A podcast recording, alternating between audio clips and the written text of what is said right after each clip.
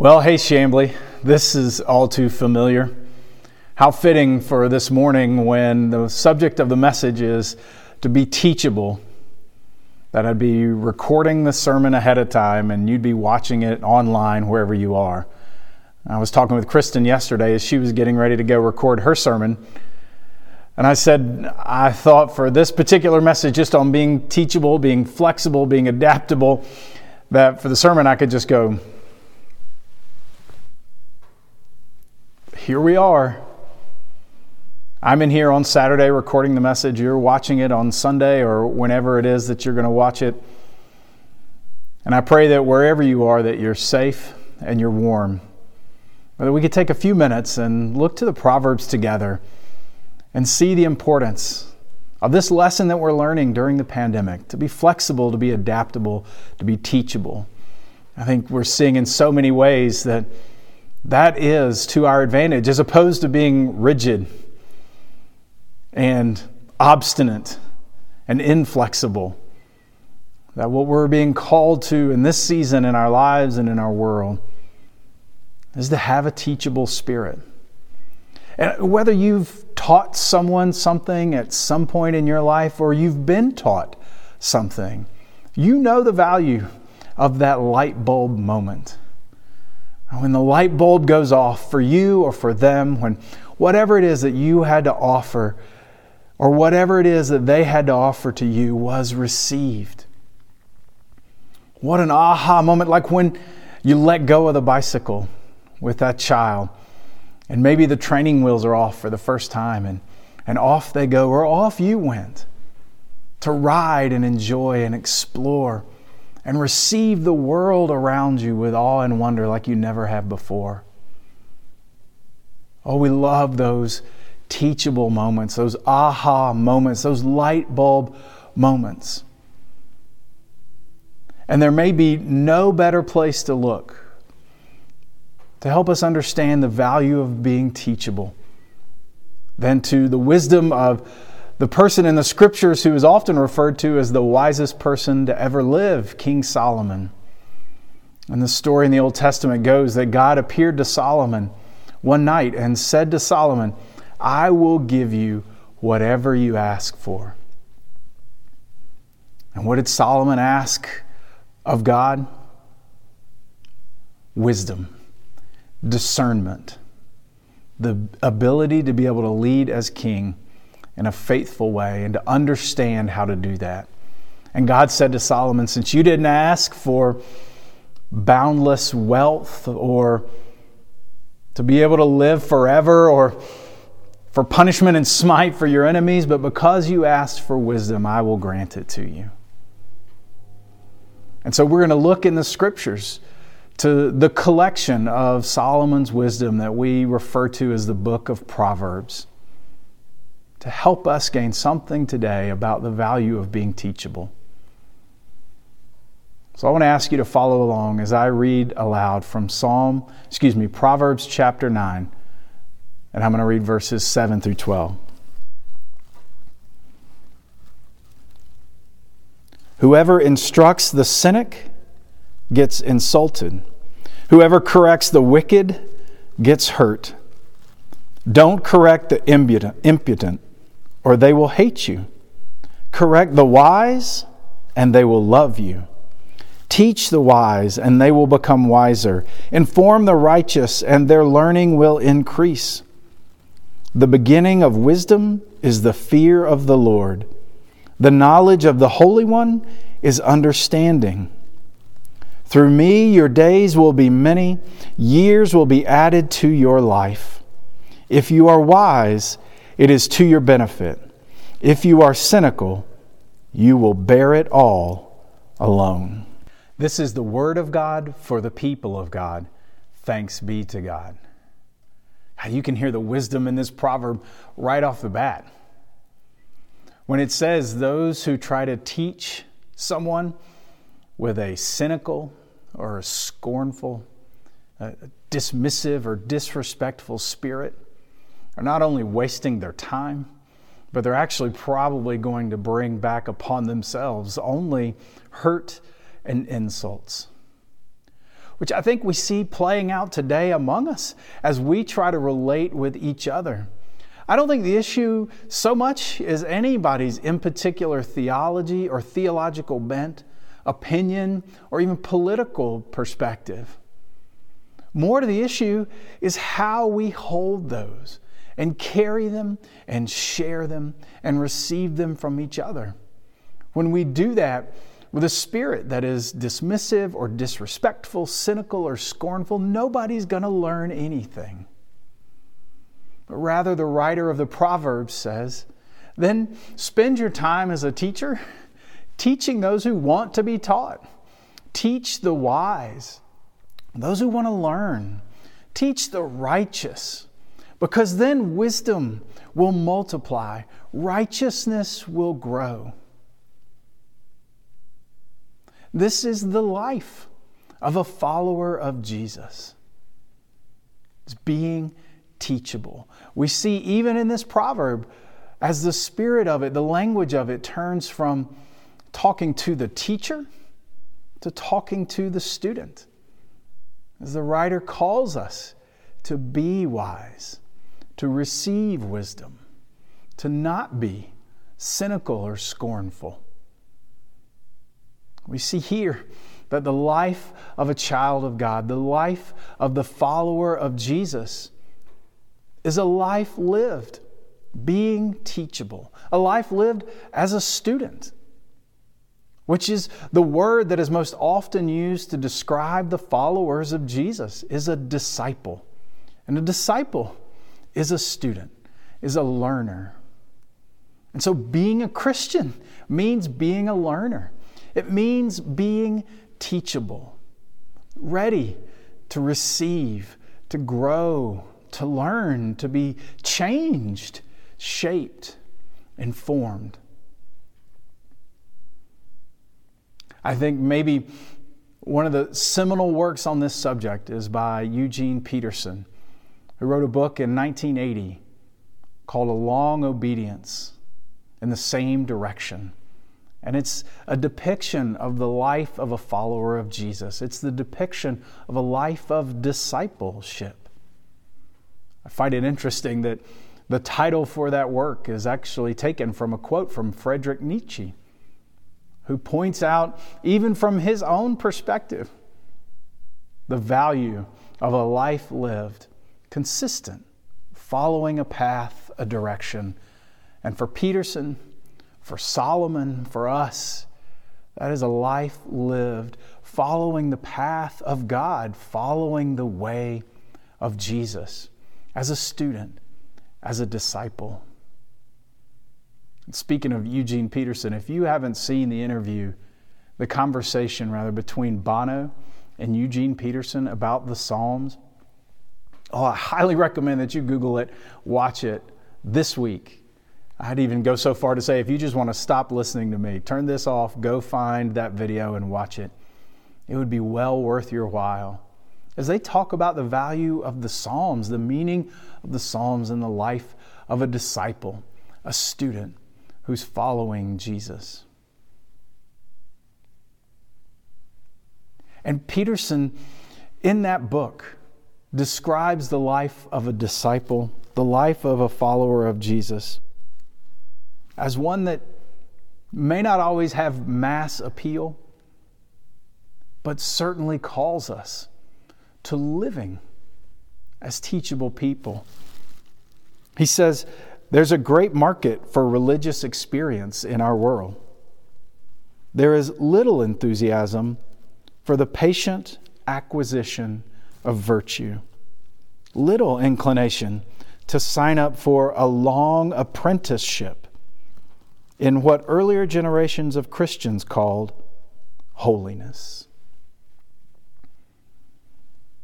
And that's what it means to be a follower of Jesus. It's a lesson that we're learning even today to be teachable. Think about all the things that you've had to learn and adapt to, whether it's using a smartphone or Zoom or doing virtual school at home with your kids, how to order things online, figure out how to get them shipped, delivered where you want them And I'll admit, some of the things that I've had to learn and adapt to, either for my personal life or for work and the church, some of them I've done begrudgingly. Feel like one more thing that I've got to try to figure out, like how to record a sermon. But also, hopefully, most of the time, at my best, I'm doing them with a certain willingness because I know that that is what is best for the greater good, for you, for us, for me. So I've learned to do new things, and so have you. And it's that same willingness to learn how to do new things in our world, tangibly, physically, that the writer of the Proverbs draws out for us spiritually. That we be willing to learn, to learn how to live our faith, to, to live in a way of learning, that we're always growing, adapting, developing. It's what we see in the lives of those first disciples, those followers of Jesus. Those people who were militant at times, obstinate, uh, hot headed, competitive, doubting, jockeying for position, manipulating. And yet, somehow, these people, bringing with them the best of who they were, the worst of who they were, as they spent their lives with Jesus, day after day, following him, seeing his example, listening to his teachings, learning from his ways. They were shaped, molded, formed, even transformed more and more into who God created them to be, into the likeness of Jesus. And it's the story of the Bible. I go back to Eugene Peterson. I watched an interview with him one time where he said he was concerned about the fact that so many people seem to study the Bible and so few people seem to read it. And he explained what he meant that we go to the Bible looking for specific answers or particular verses, oftentimes to make our case, make our claim or our argument rather than go to the Bible to read it, to read the story, to receive the story, to enter into the story, and to be formed and transformed by it. Because, in fact, this teachable spirit we see played out across the story of the Bible.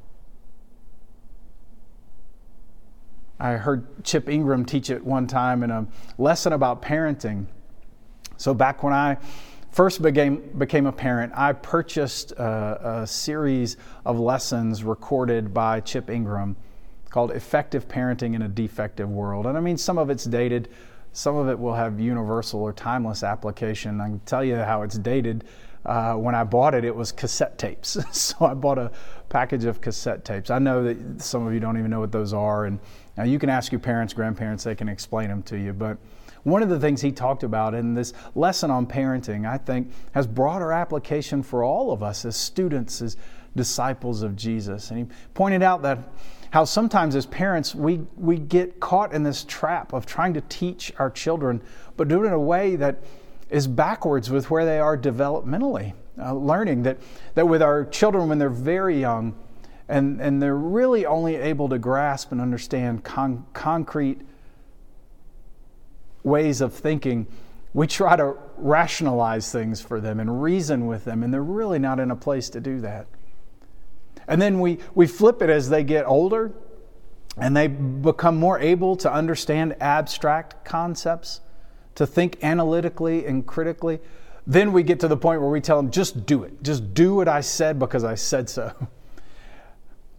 And and really, we end up our parenting not matching where our kids are developmentally. And, And that description of just how we develop and grow and understand as people, how we move from that place in our lives and in an age where we can really only handle concrete yes and no and a black and white concepts to, to being able to think more abstractly and handle nuance and, and analyze.